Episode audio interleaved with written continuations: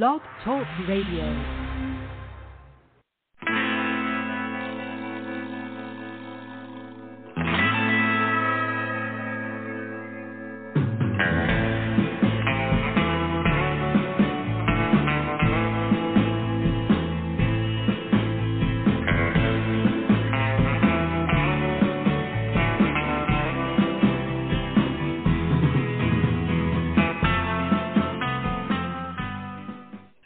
Welcome to the show. This is the Pop Rocks Radio Talk Show. I'm your host, Pop Art Painter Jamie Roxx, and this is The Big Show. You found it. I'm glad you did. I am super excited for today's episode. Our guest today is a fantastic filmmaker. I just watched the other day his latest work that I'm aware of, Artists in Agony, Hitmen at the Coda Teahouse. And I don't know why I want to say theater there. No, it's the Coda Teahouse. Hitmen at the Coda Teahouse. And he directed it. It's phenomenal. Such a good, funny movie. I loved it.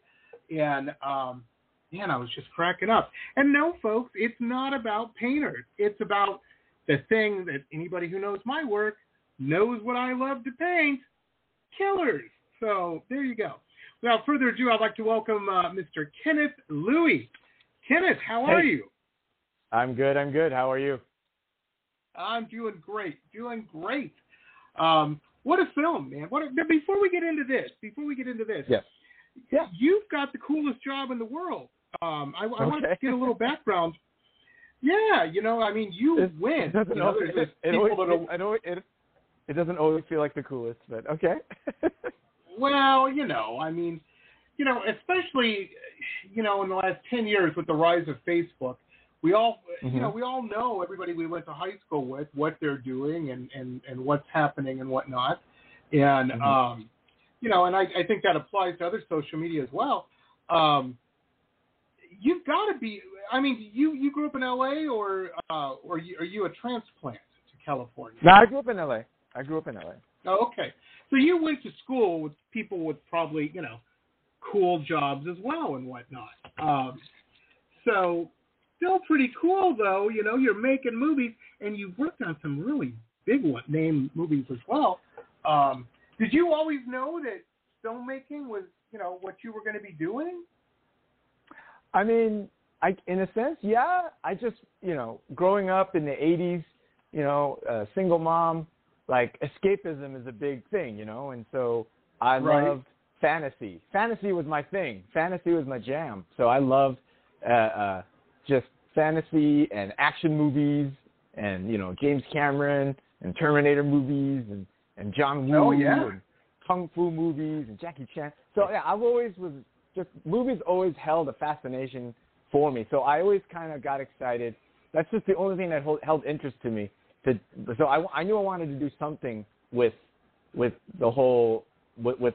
movies in some capacity, in some way, because it was just escapism and magic to me. So, I'm telling you, Terminator changed my life, man. Oh, when he started cutting his arm open and digging in his eye, geez, Louise, absolutely. I was like, I thought that was the coolest thing I had ever seen.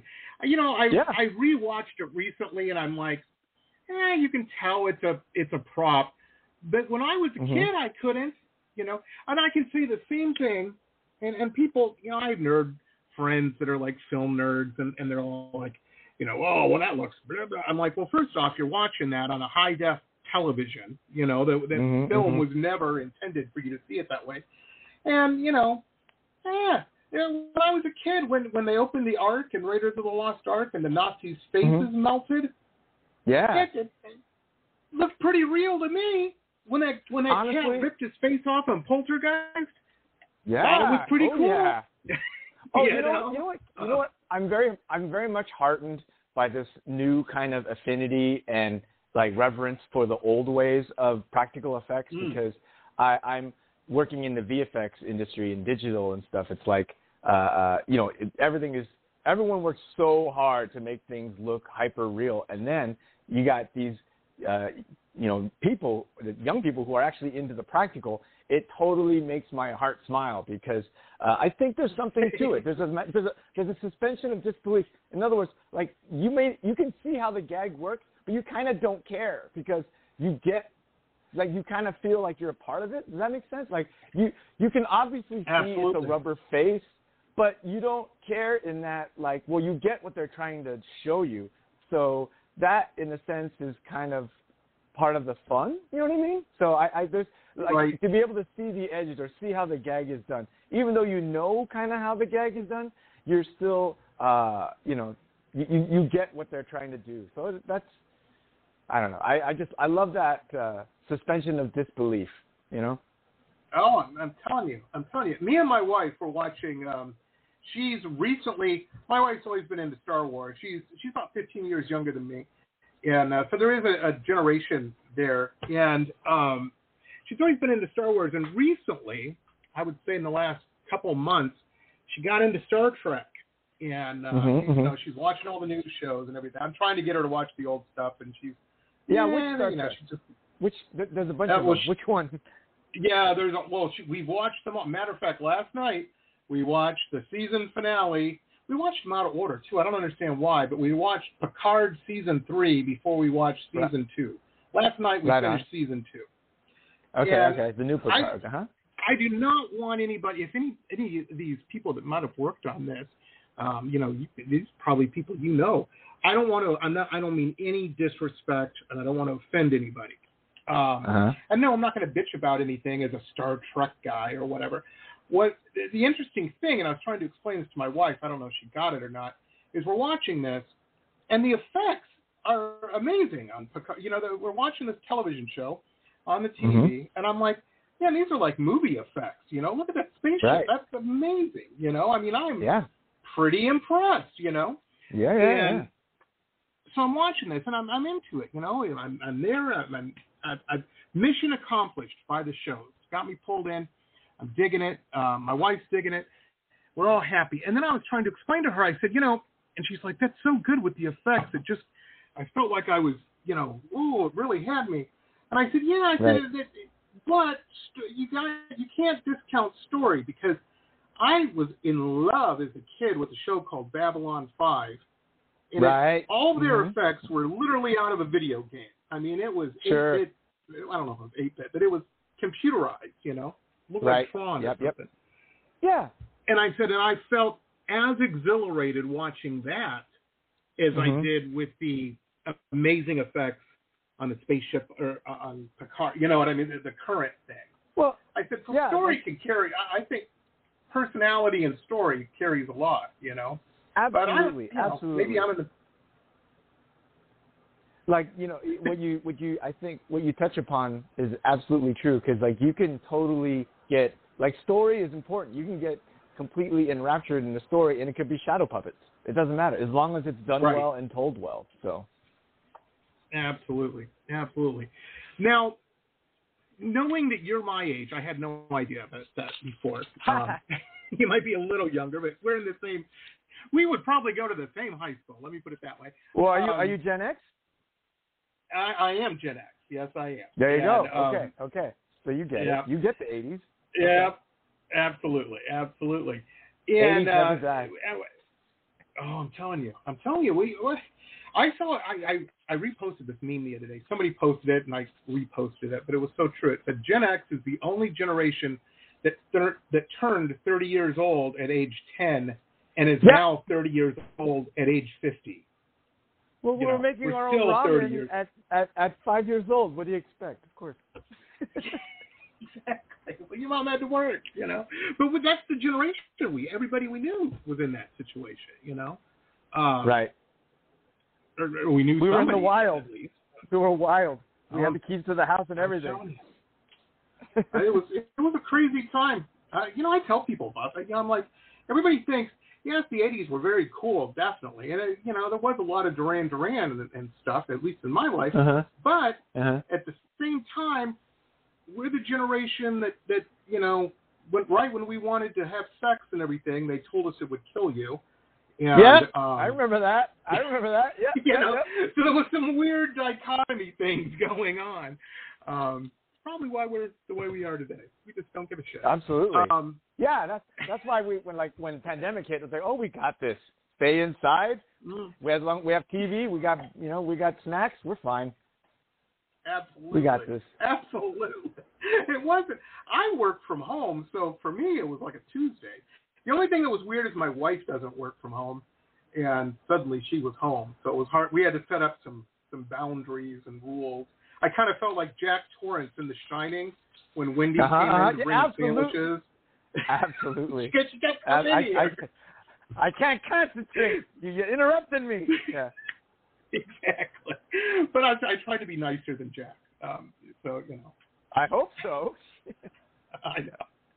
I've been looking for that. Speaking of The Shining, if anybody out there knows, I have been wanting. I had this idea. I rewatched The Shining, I don't know, a year and a half ago. And I said, man, I really want to get somebody had to have published his book. And I would love to have a copy of that, to buy it somewhere, to put it on my coffee table just to freak out guests when they come over. Oh, what's this? And they open it, and it's just the same sentence over and over again. But I can't find it anywhere. Anyhow, just make it. Back to the... yeah, it's a lot of printer paper, man. It's a lot of print. I'd have to sell a painting just to buy the printing ink. Anyway, Kenneth, yes. Your film... Yes. As an 80s kid growing up in the 80s and whatnot, I get it, man. I get where you're coming from. This is why it worked so well for me, I think. I got the humor. I loved it. I loved the premise. And, it's just fantastic. It was so funny. Thanks. I was cracking up. And, if anybody's... Let me put it this way, folks. If you've ever known a woman who has a sister or are a woman... with a sister, you'll get this film. The 2 minutes. Because they fight that. Any kind of like sibling beef, I think. If you beef with your sibling at all, I think. Because I think I based that sister story based on kind of like between me and the crap I deal with my brother. So it's a sibling thing. Oh, okay. Brothers are mean. I don't know, women I've known that beef with their sisters and whatnot, they're much more subtle. Brothers will just come up and punch you in the face. You know what I mean? Yeah. At least the ones. Yep. Oh, yeah. Or hold you down and fart on you. Yep, totally. Yeah. We're very direct that way. Yeah, absolutely. Thunderdome with pillows. Yeah. Mm. Oh, your arms popped out of the socket? Nah, just hit it against the wall like they do in the movies. Oh, fine. Yeah. Quit crying. Don't mention that it's your birthday. Yeah. Oh. Right? Oh, yeah. Absolutely. Remember when you told your buddies it was your birthday and like, oh, it's your birthday? They hold you down and they start punching you like what? What are you, 8 years old? 1, 2, 3, 4. Oh, yeah. Man. For me, it was the arm burns. Oh, my gosh. Indian arm burns. Right. I remember those. Oh. Okay. Anyway. And not the wussy ones that people think. I thought my skin would actually tear it a couple times of those. Yeah. It felt like it. Anyhow. Yes. So how did you've been in the picture business a while and whatnot. You've done all this. You've worked on these big giant movies, Marvel movies and DC and stuff. Mm-hmm. Big name stuff. I know one of the things, I'm not in the picture business, I'm not in the movie business, other than my little peripheral way out in the boonies podcast here. But something I learned that I didn't realize until I started doing the podcast is movie time is different. It moves at a different pace than regular linear time that we're all used to and are familiar with. And I always thought I'd turn the TV on to watch a show, and I'm like, they made this, a month or so ago. No idea. Mm-hmm. No idea that this was 4 years ago they made this, or 2 years. Maybe it was. It could be any. You never know. Right. Because things happen, especially if you're, getting checks together to pay for this stuff. What was the time length on this film? Because this is gosh. What, hour 40 minute film. It's a feature film. Yes. Well, this isn't something that could be done in an afternoon. Oh, absolutely. 10 years, man. 10 years. Wow. If you can believe it.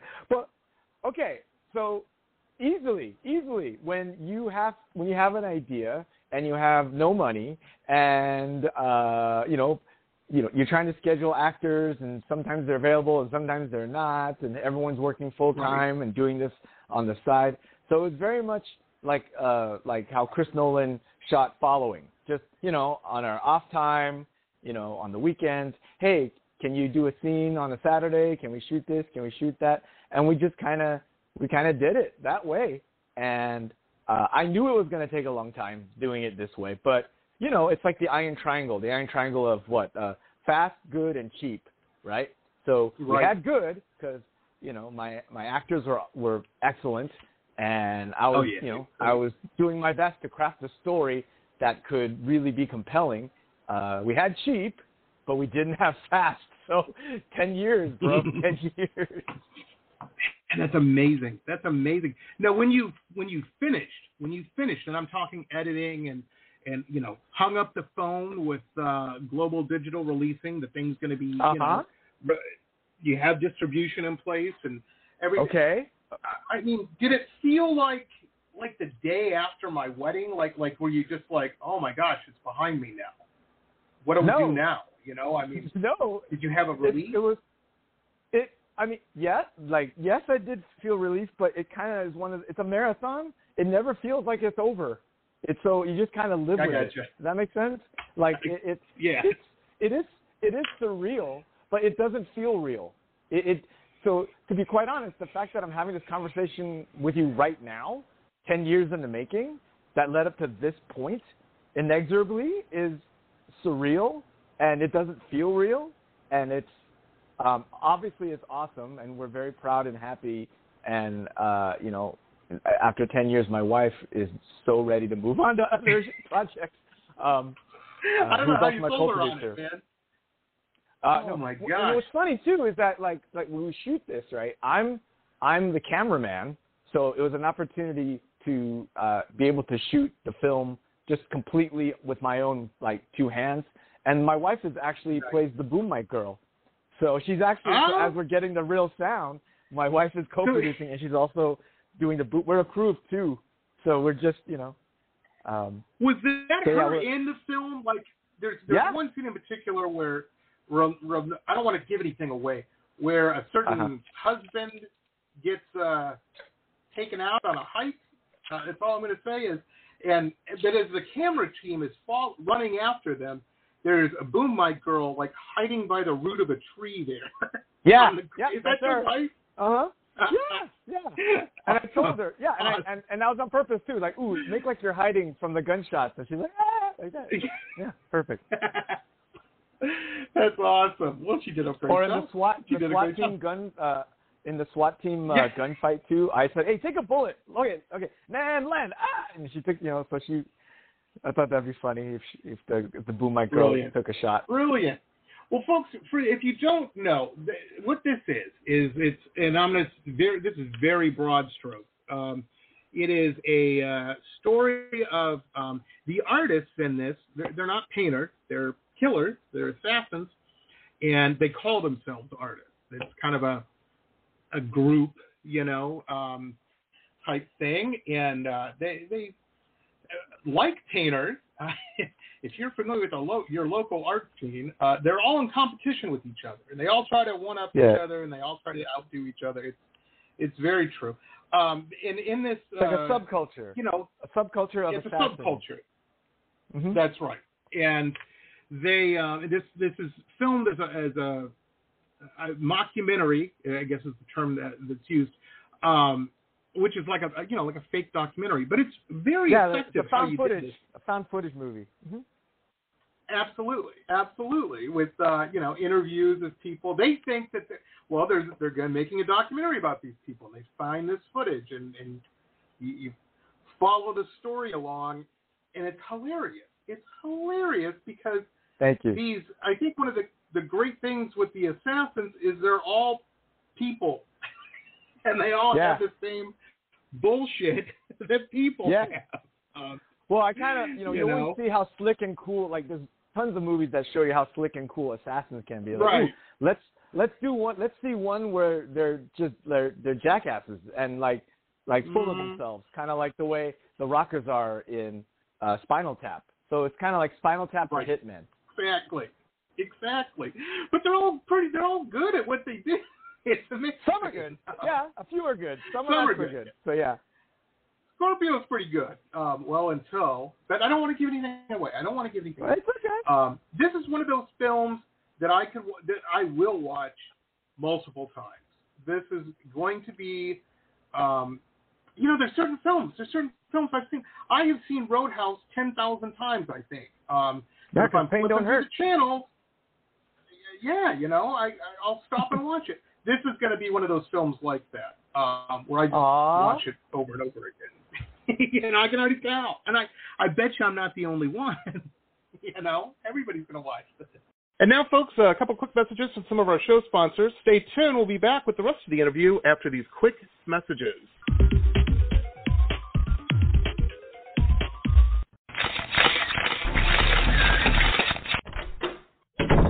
Listen to this cool episode ad-free.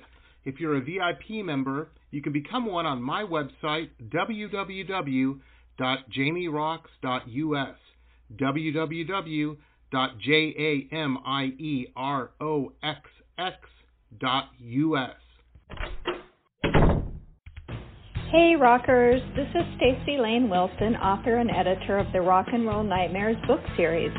I have a new podcast that features interviews with musicians, artists, authors, filmmakers, and music historians. In Season 1, I interview Phil Toussaint from Ozzy Osbourne's band, Scott Crawford, the director of the Cream magazine documentary, Lisa S. Johnson, the award-winning author and photographer of the books 108 Rockstar Guitars and Immortal Axes, just to name a few.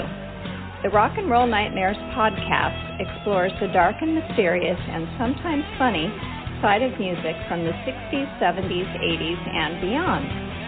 Enjoy on RSS or anywhere you like to listen to podcasts. Glittering amethyst, energizing citrine, colorful fluorite, the other side of the sun, Earth's treasures brought to light. Since 1999, we have offered a unique collection of hand-selected minerals and gems for every budget, for novices, collectors, and healers. Visit www.tosots.com to view our wide selection of offerings and use coupon code ROXX, that's ROXX, for 10% off your first order. Remember, TOSOTS.com. Earth's treasures brought to light. Hi, folks. Jamie Roxx here. Hey, if you're a big fan of cool historical books like me, then you're going to want to check out our newest show sponsor, Michelle Albion. Fantastic author. She's got some really interesting, cool books out that you're going to want to check out. I'm a big fan of all of these. The Florida Life of Thomas Edison, The Quotable Edison, Quotable Henry Ford, Quotable Eleanor Roosevelt, and, of course, The Quotable Amelia Earhart. Michelle's just very keen and very, very cool, and these are just very cool books. So check out her website.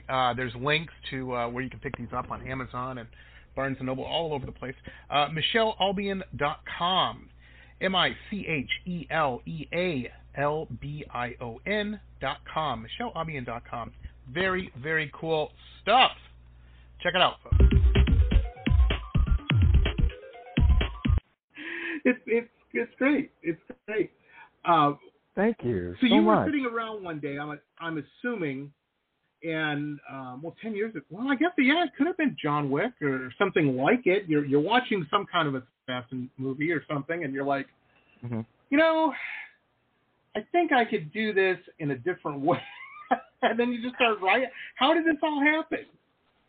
So a buddy of mine got out of a relationship, an 8-year relationship, and he's heartbroken. Oh. And so me and my wife went to console him and cheer him up, and we're at the park. And then he turns to me and says, "Hey, Kenny, I would love to be in one of your film projects where I'm just kind of chasing down and shooting at some bad guys. Do you think you can make that happen? And I'm like, oh, yeah, totally. And I thought to myself, the idea, the vision of seeing my buddy Dave, right, shooting at some bad guys, and who became actually Scorpio in the movie. He's Scorpio, so that's Dave. Mm-hmm. Yeah, so Scorpio, he got his wish.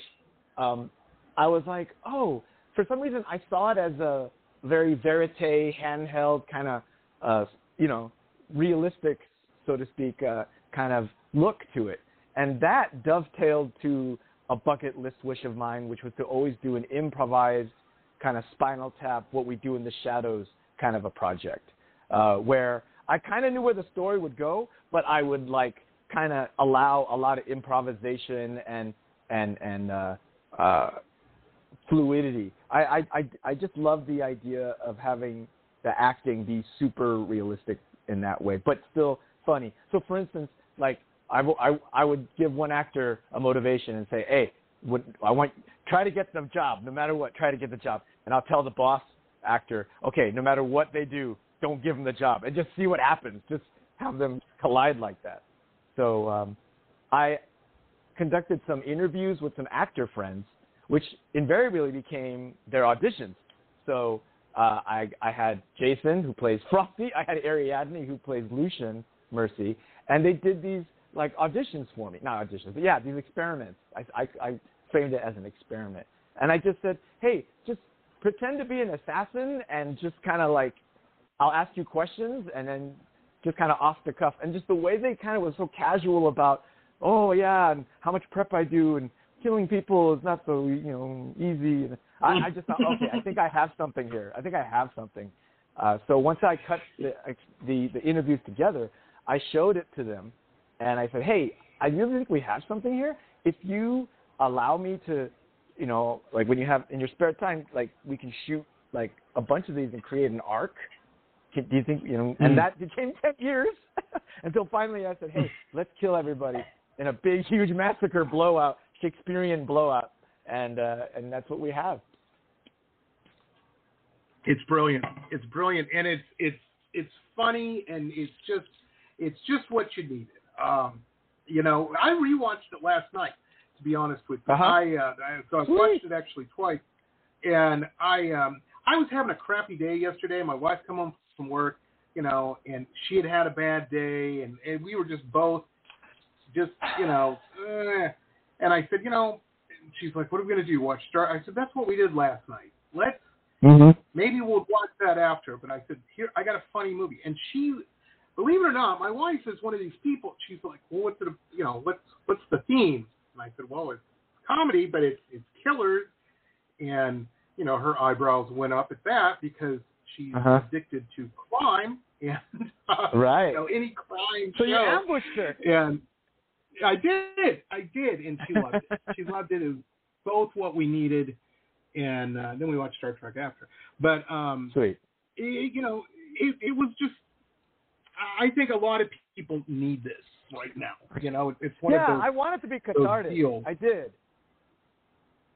Because to me, absolutely.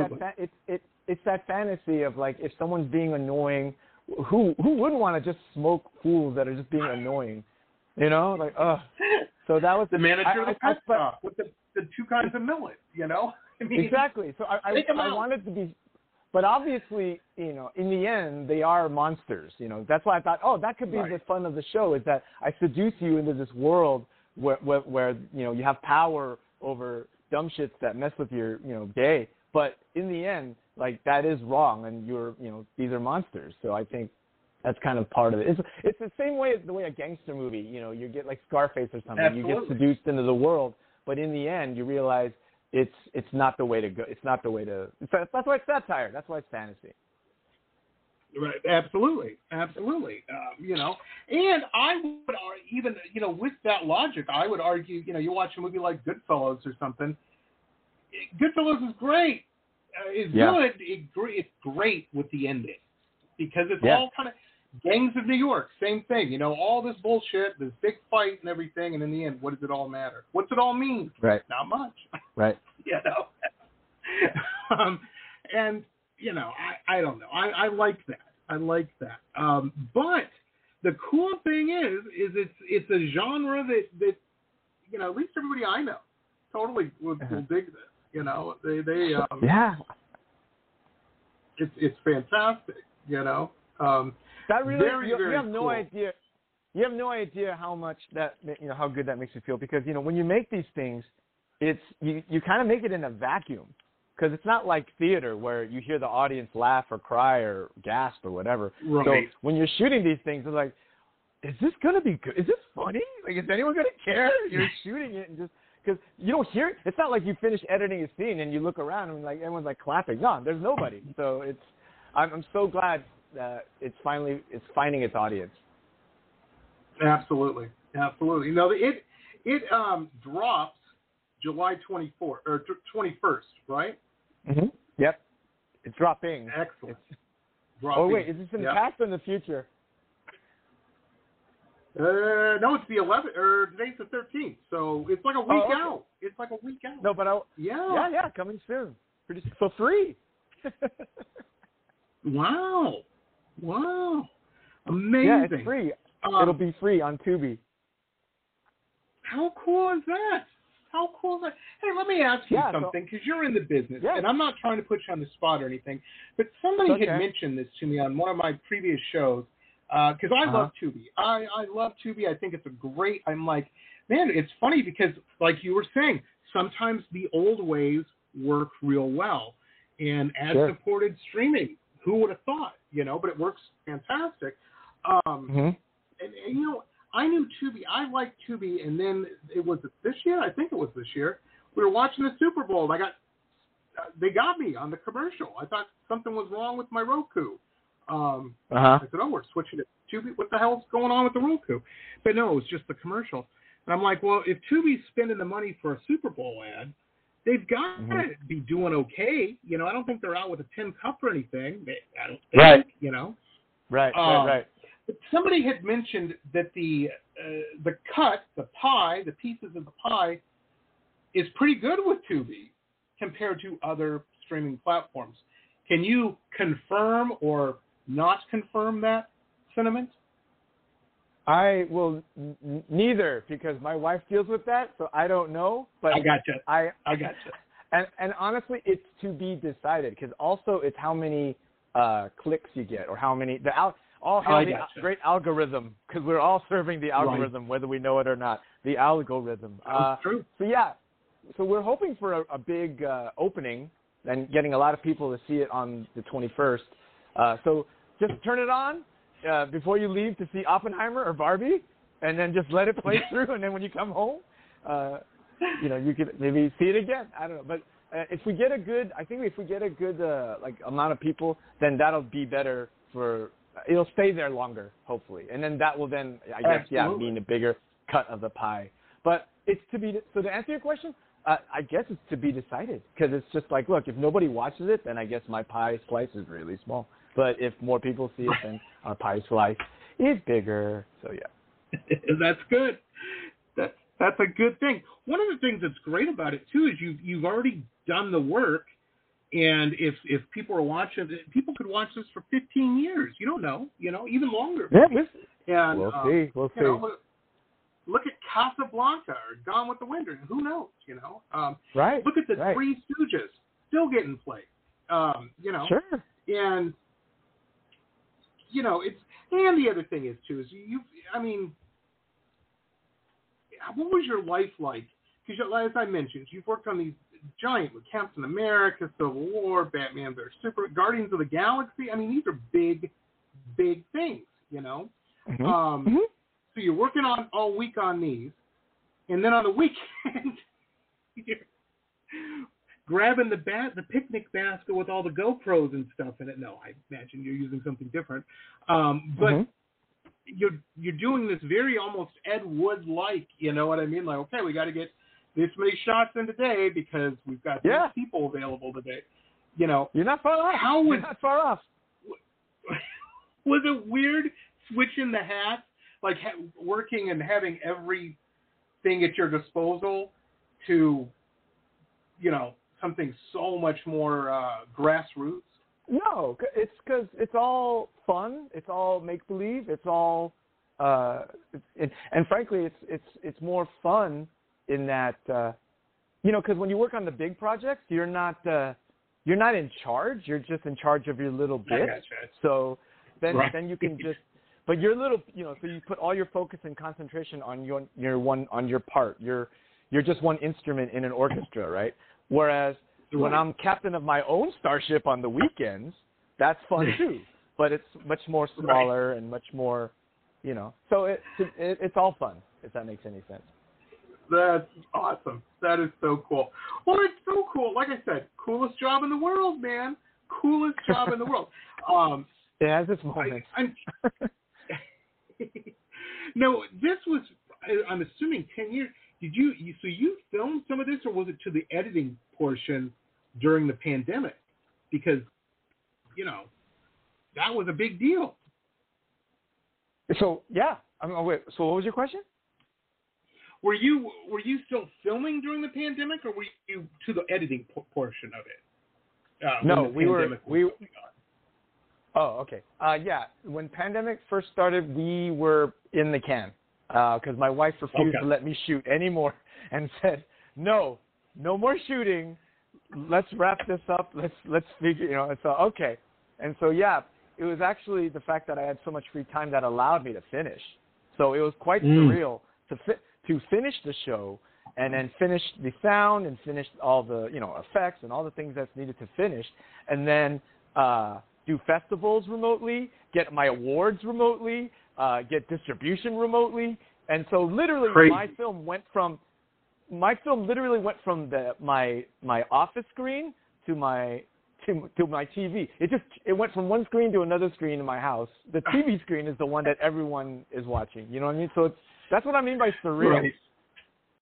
And now, folks, a couple quick messages from some of our show sponsors. Stay tuned. We'll be back with the rest of the interview after these quick messages.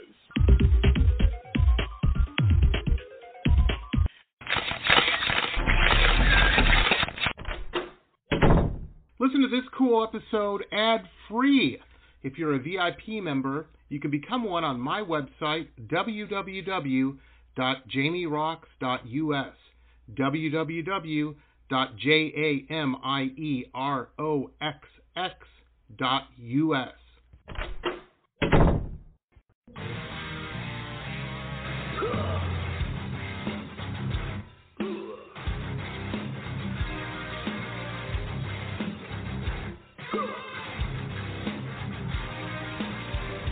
Metal Babe Mayhem is more than just an online store, it's a destination. MetalBabeMayhem.com carries over 150 rock and roll products, including clothing, jewelry, and accessories.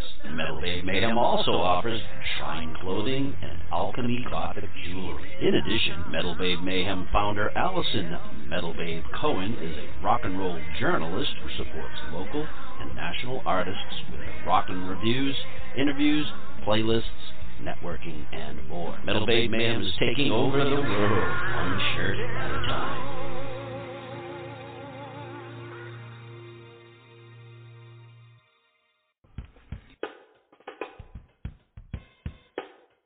My Love Shack Apothecary online shop has everything you need to build a special gift for yourself or someone who needs a little pampering.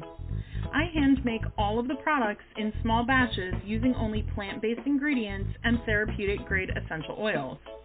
Whether you choose one of my curated sets or want to build a custom gift set, My Love Shack Apothecary has everything you need to send a little sunshine to someone today. Please visit us online at www.loveshackapothecary.com.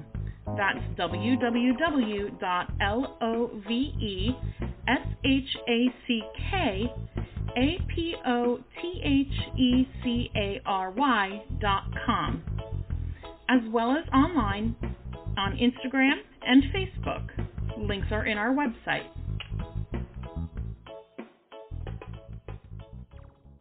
Support for this podcast comes from the University of Texas MD Anderson Cancer Center, ranked one of the top cancer centers in the nation for the last 27 years. The doctors at MD Anderson treat more rare cancers in a single day than many physicians see in a lifetime, and treatment plans are tailored to an individual patient's needs, allowing more comprehensive and thorough care. To become a patient, please visit makingcancerhistory.com. Aloha! If you have stress in your life or even anxiety and panic, I want to invite you to the Anxiety Coaches Podcast for a way out. The Anxiety Coaches Podcast is a relaxing and inspiring show bringing you lifestyle changes to calm your nervous system and help you heal anxiety, panic, and PTSD for life. We bring you 2 episodes every week. There's no need to walk this path alone. Join us for a relaxing, informative, and inspiring time and start your journey out of anxiety panic. That's anxietycoachespodcast.com. Aloha. Roxx Gear, the online web shop of high-end luxury merchandise and products, all featuring original pop art paintings. From La Jolla to Miami to London, www.merch.jamieroxx.us.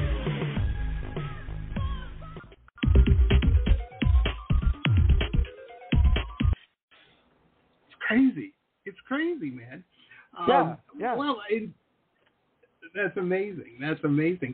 Well, now, are you doing other work as well as a filmmaker? You know, you're filming commercials and music videos and stuff too? Because I know a lot of guys do, or guys and gals do that as well. Or were you focused primarily on Artists in Agony?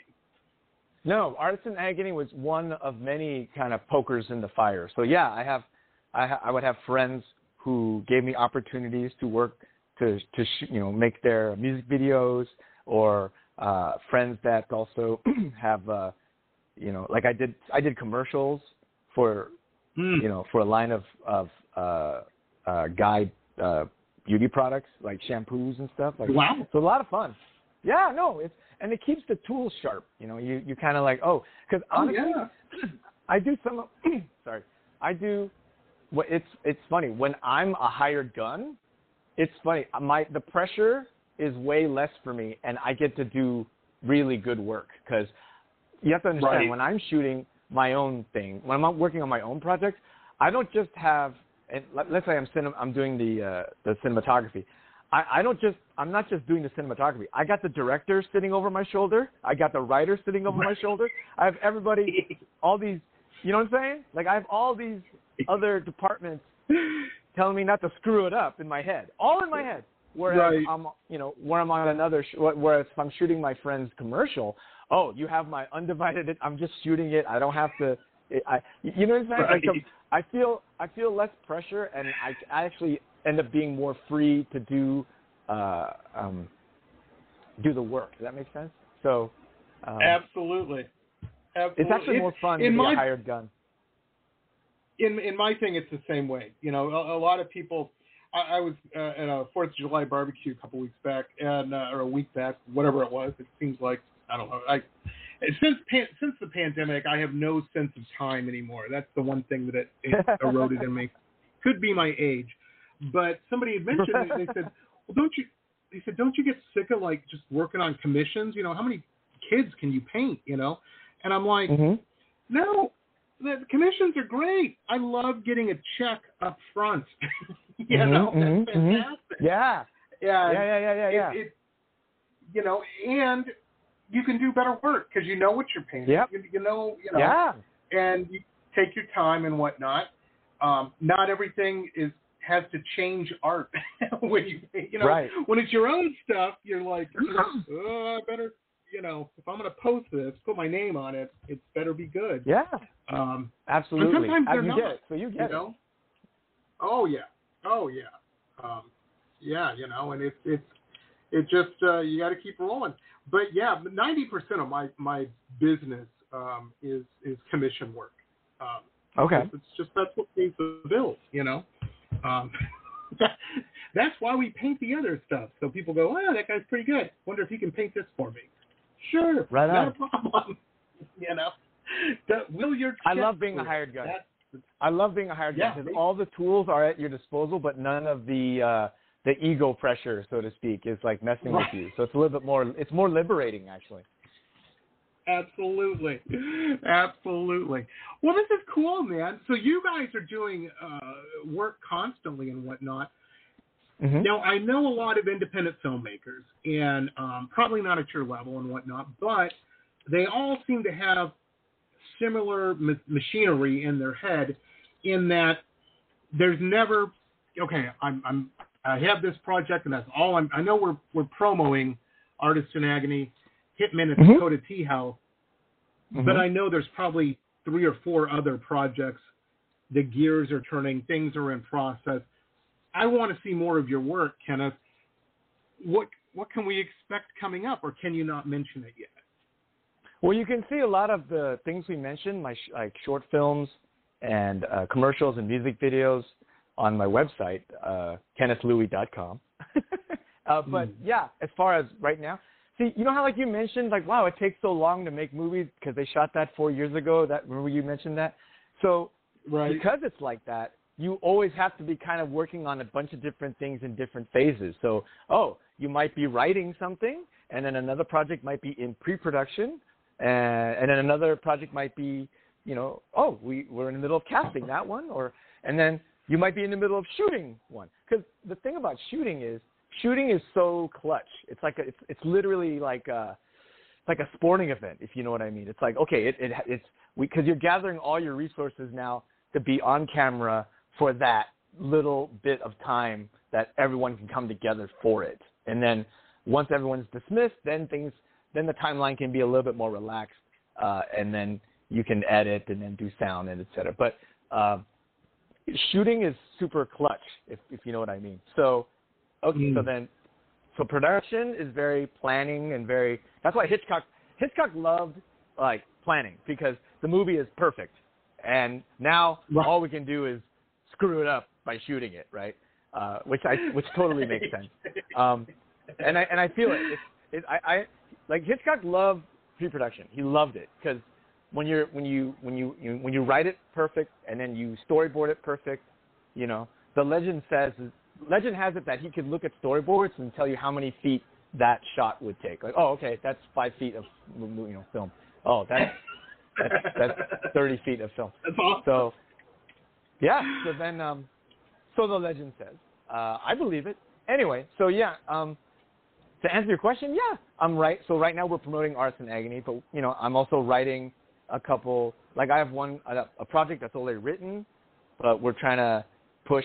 We're working on a pitch deck for it, and then another project I have in the works is a horror sci-fi kind of like the Terminator meets the Thing, apocalyptic kind of idea. So yeah. Nice. So to answer your question is I have a few things going on. As a filmmaker, you have to have a million things going on in every phase.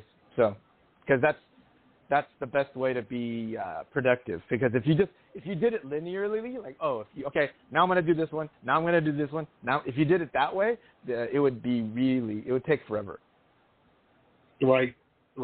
Absolutely. Let me ask you this: as such a dynamic person, you know, working filmmaker that you are, one of the things when I grew up, I never knew this when I was a kid. I never, you know, I was like, when I grow up, I'm going to be doing this or that, or, you know, this is how things, I had a pretty good beat on it, I thought. I was totally wrong. As a grown-up now, an adult, the weirdest thing to me is I wake up in the morning, it's my schedule, and it happens every day. It doesn't matter if it's a Sunday or a Tuesday, this is just every day. Is, you know, I get up, I'm an early person, so I get up pretty early, have a cup of coffee and scroll through, you know, Twitter or whatever, or the news, or make sure the missiles aren't falling on me. Yeah. And then I plan my day, you know, and I'm like, and the weird thing is I plan it by the hour. I'm like, okay, from this time to this time, from 9 to 12, I'm going to be doing this. I'm going to be painting. From 8 to 9, I'm going to be answering emails. From 12 to 1, I'll be returning phone calls because everybody's waking up on the West Coast. You know what I mean? And there's my day is planned hourly, and I never thought that would be the case, but it is. Uh-huh. Are you the same way? Do you say, okay, I'm going to write today on this particular project for 2 hours, or is it just I'm going to sit down and write till I'm done with that? How do you manage your time, Kenneth? Yeah, exactly the way you do. Actually, it's very much because you know why? I think it's the age we grew up in, because you never know when something's going to come and just hijack your day, you know what I mean? Like people would ask like, oh, what are you doing this weekend? I think I don't know. The weekend just happens to me. It's very rare I'm sitting around doing nothing on a weekend because there's always something to do or something to figure out. The other thing also is it's just like, you can't obsess and think about some of these things too much. I have to trick myself into working. I can't if I tell myself, oh, tomorrow I got a lot of stuff to do. Then I don't. I resist. But if I surprise myself, like, oh, by the way, you gotta paint that, or you gotta clean the gutters, or you gotta do this, or you gotta write. You're like, oh yeah. So, and then I kind of have to start doing it before I realize I'm doing it. But then if I start, because starting is the hard part. But once I start, then it gets good to me. Then I'm enjoying myself, and then I stay in it for a little while. So yeah, I'm very similar to the way you operate. Absolutely. I'm that way with painting too. I will. Everybody was a little like, you always work on your garden, like, cause I have a big garden and stuff. And they're like, in the mornings, I'm like, yeah, because it's the heat of the day hasn't happened, you know. I'm a chunky monkey. I don't like being hot.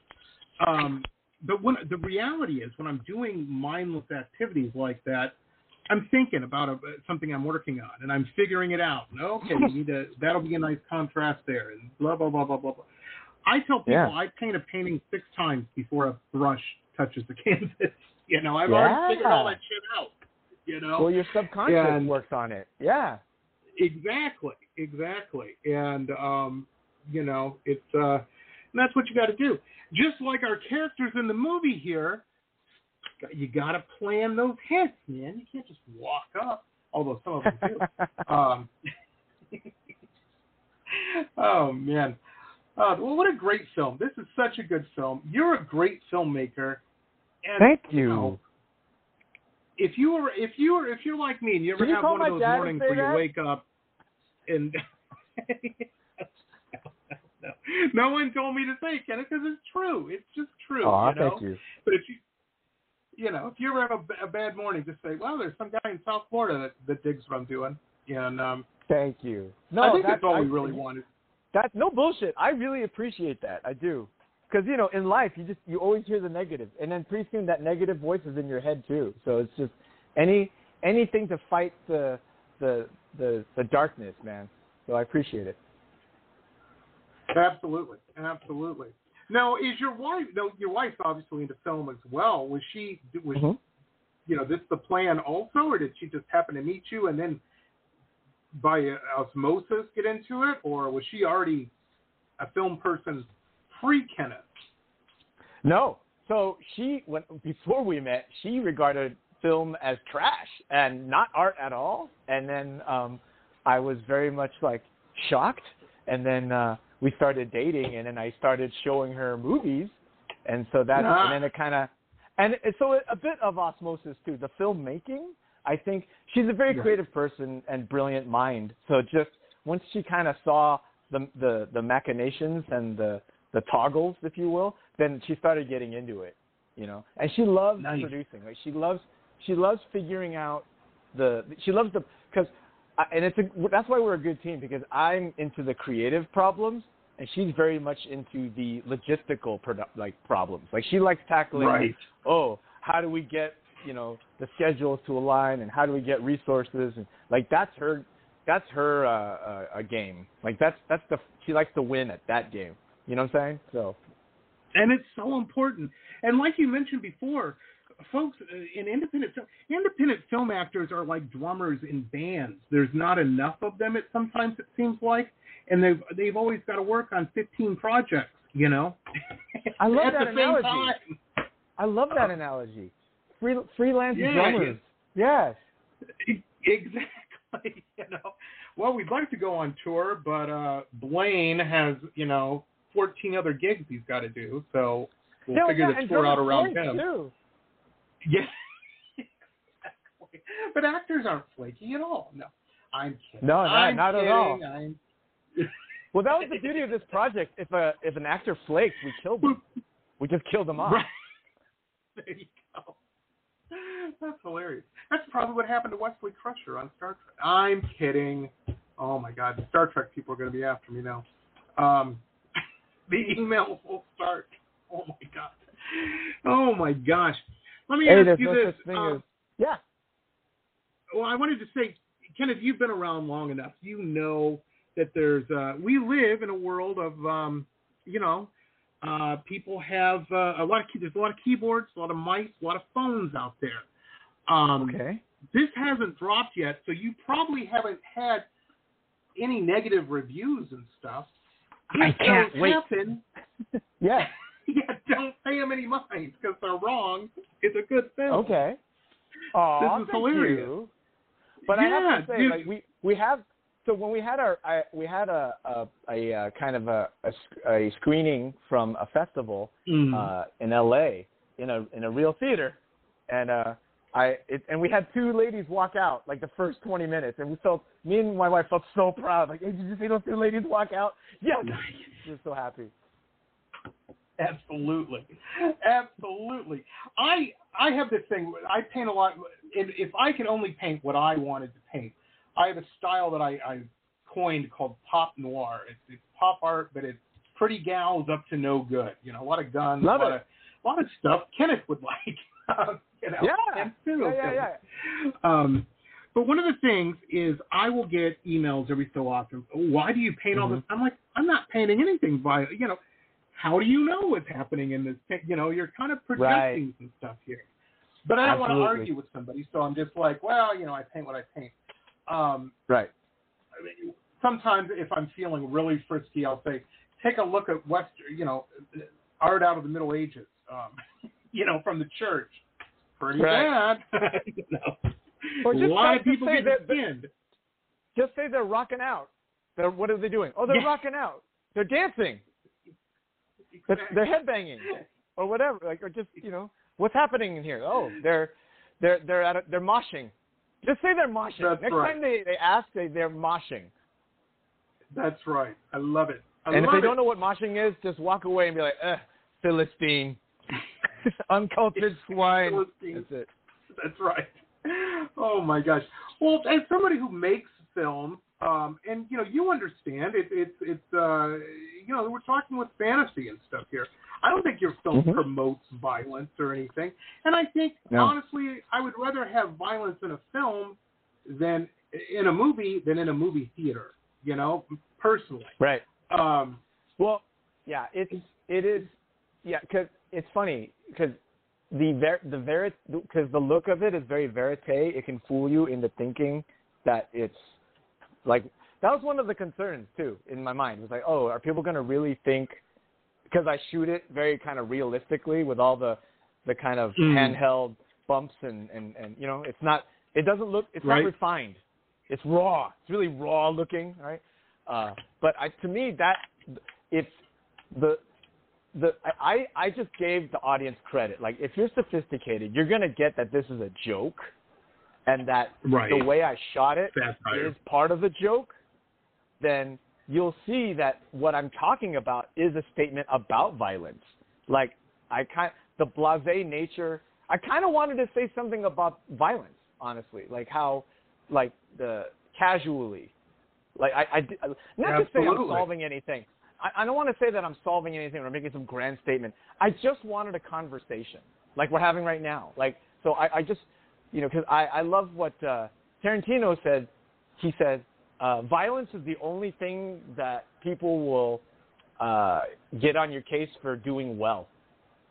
Like, if you do it well, they get on your case about it. I'm paraphrasing. That's not the exact quote, but something like that. Violence is just one of those things that if you do it well, they get on your case for some reason. So, absolutely. I, well, I think. I, you know, a lot of people were up in arms with Natural Born Killers in the 90s, you know, and I'm like, you're missing the point.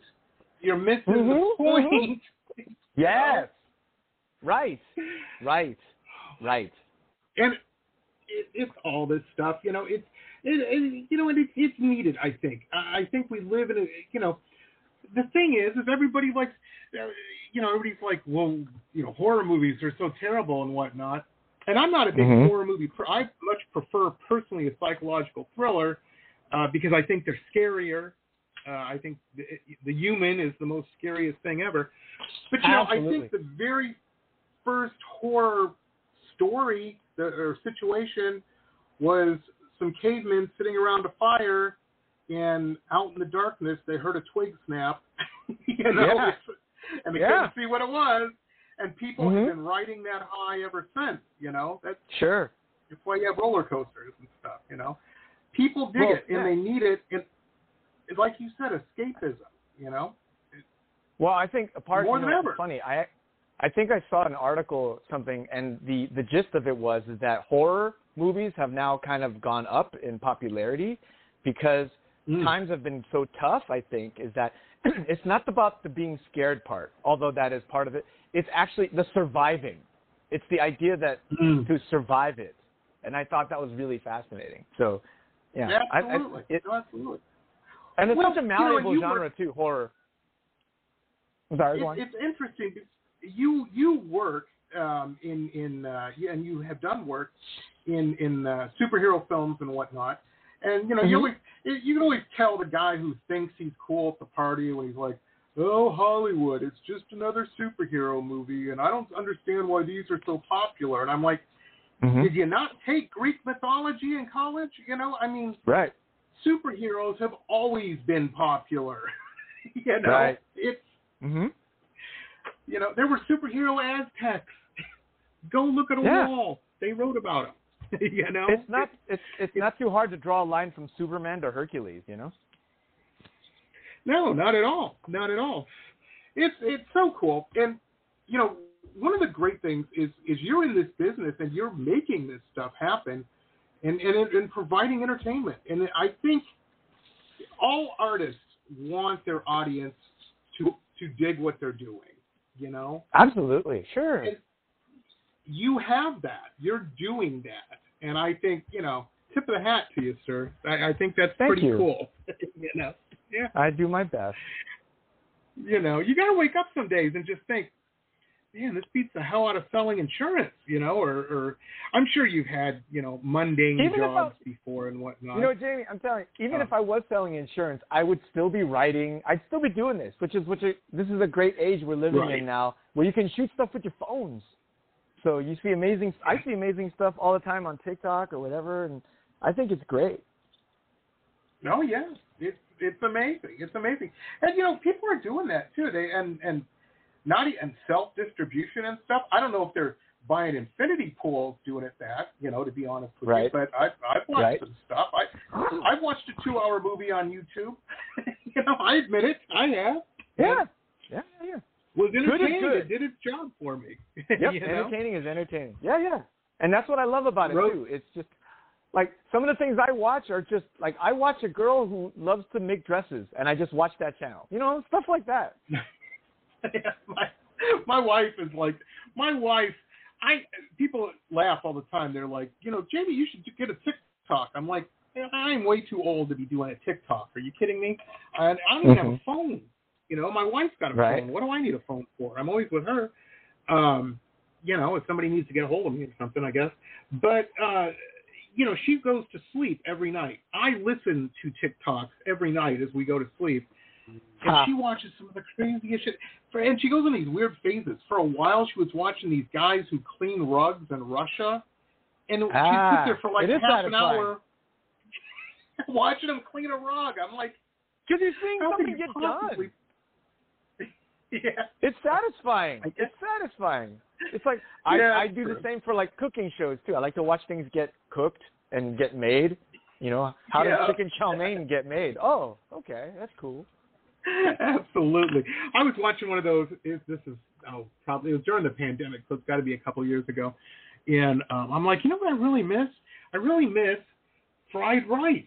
So I'm like, surely somebody on YouTube's figured out a way to make fried rice.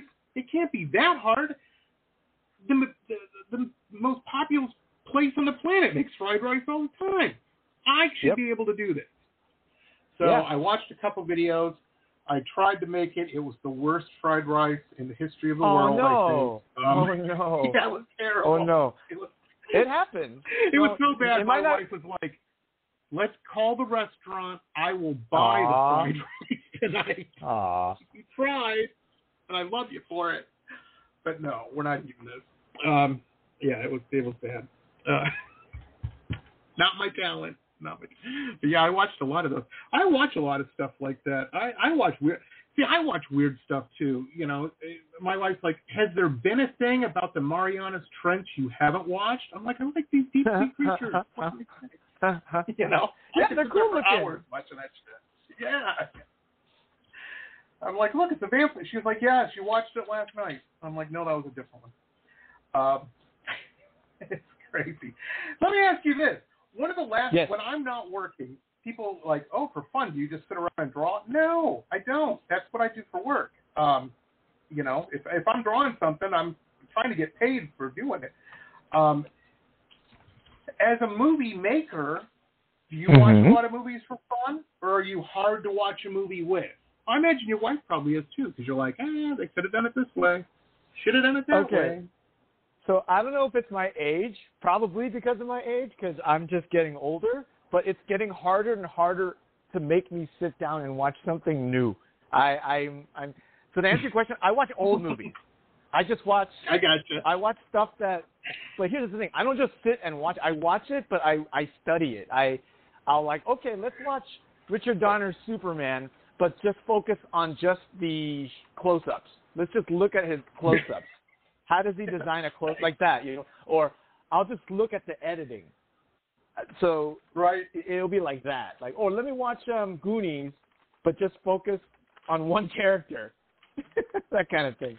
Oh, absolutely. I've been that way with Jaws. I've been rewatching Jaws a bunch lately. I don't know why. Oh, what do you mean you don't know why? It's a masterpiece. You don't need to. You don't need to apologize.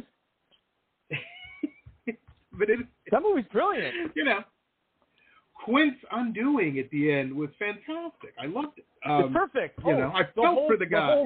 That whole character is brilliant. Oh, yeah, absolutely. You know what's weird is one time I was watching Jaws on television, and then, I don't know, I flipped through the TV after it was over. I flipped around a little bit, and I landed on the Sting, and, you know, because he plays the monster guy in that. Right, he's like the bad guy. Yeah, I'm like, what a range this guy has, you know? Oh, yeah. He's great in both. Robert Shaw. You know, this sophisticated bad guy. Yeah, it was fantastic. Fantastic. Well, very cool, man. Well, you know, I'm going to say this, Kenneth, keep doing what you're doing. You're real good at it. Man. You know this, you know? I can't wait to see more. I really enjoyed Artists in Agony. Hey, folks, and before I forget, we've just been sitting here BSing like we do on all the shows, but we have links up. We've got a link to Kenneth's website, KennethLui.com, and also a link to their Instagram page, Facebook, the Linktree, which has links to everything. You know, all things mental pictures. Is the Artists in Agony link up there, too? No, I didn't know we had one. There's an ArtistsInAgony.com, and that houses a lot of extras, like little videos that didn't make the final show, but were so good I had to put them somewhere. So it's like kind of like DVD special extra things, you know? It's kind of like that. Remember those DVDs? Oh, it is. On ArtistsInAgony.com, you can see little videos and little vignettes and little extras that aren't not in the movie, and trailers too. So absolutely, this has got everything. Look at this! It's got the movie logo, and it's so cool with that shot and what. Those are hard to paint. This is awesome. I wish I would have known about this before we had the flyers. It doesn't matter. Didn't matter. Oh, folks, ArtistsInAgony.com link will be up as soon as we finish the show here. And the other thing is when when we convert this to a podcast and it goes out to Spotify and TuneIn and Pandora and everything, you know, we're on like 700 podcasting platforms. Those links stay active. So if you're listening to this in the future on Spotify, hello from the past. Thanks for listening. But click on those links, man. It'll get you right there. This is a cool website. Check this out. I had no idea. This is cool. I like this a lot. That's a nice website, man. Whoever did the website, man, buy them a cup of coffee next time you hang out with them, because this is fantastic. Oh, that's one of the tricks I had to learn over pandemic, because I made that website. Nice. Well, you did a great job. You give me some free time. I'm dangerous when I'm bored. Kenneth, my first website, I've been painting professionally now, over 20, started in 2001, really, and I was dating this gal, and she was a website maker, a designer. That's what she did. Right. So she made my website, and it was great and all this and that. Things ended between us, and, as they do when you're young, and right. I'm like, well, at least I got a cool website out of the deal, It's insane, but whatever. So I go online, and I open up my website, and all it says is, Jamie is a jerk, in real big flashing letters. Oh, no. And I didn't know any of the passwords or anything, and I'm like, God damn it. So I was living in San Diego. I went to the San Diego City Community College and took an HTMI class. So I would never be in that situation again. Wow. No, this is fantastic. I wish I would have known you then. Look at this thing. This looks like, Paramount's behind it or something, or Sony Pictures or something. It's amazing. Shucks. Yeah, I wish they would send me a check now. No, I'm kidding. Very, very cool. Well, Kenneth, I would, you're awesome. I would love to have you back sometime just to talk about film. I would love to be back. Because I know you have so much free time. Not so much anymore. But yeah. Oh, man. Well, keep doing what you're doing, and we're going to keep watching, and it's awesome. It's awesome.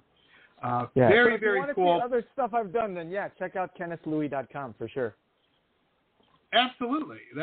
And what a cool picture that is, too. Look at this on the About page. What a cool photo that is. I don't know what you're making there, but it's cool. There's a naked person doing Tai Chi or something, and you're filming it with one of those giant Kenneth Lui $10,000 cameras. On Kenneth Lui on the About page. Yeah, on the About page. Oh, that's me shooting the zombie movie, the zombie short we did. And that's my buddy Mike. That's my buddy Mike, who was playing a zombie that had all his clothes fall off. So that's what that's about. Well, it's rough out there being a zombie, Oh, my gosh. It is. Very, very. Especially in my movie. Look out. No one's safe. Don't be mad if I ask you to play a zombie or a dead body or something. Anytime. Oh, my gosh. That's funny. That is funny. Very cool. Well, folks, this, like I said, this is going to be converted. We're going to turn it into a podcast here. We're going to blast it out everywhere. And, we're adding also ArtistsInAgony.com because you got to go there. This is a cool website.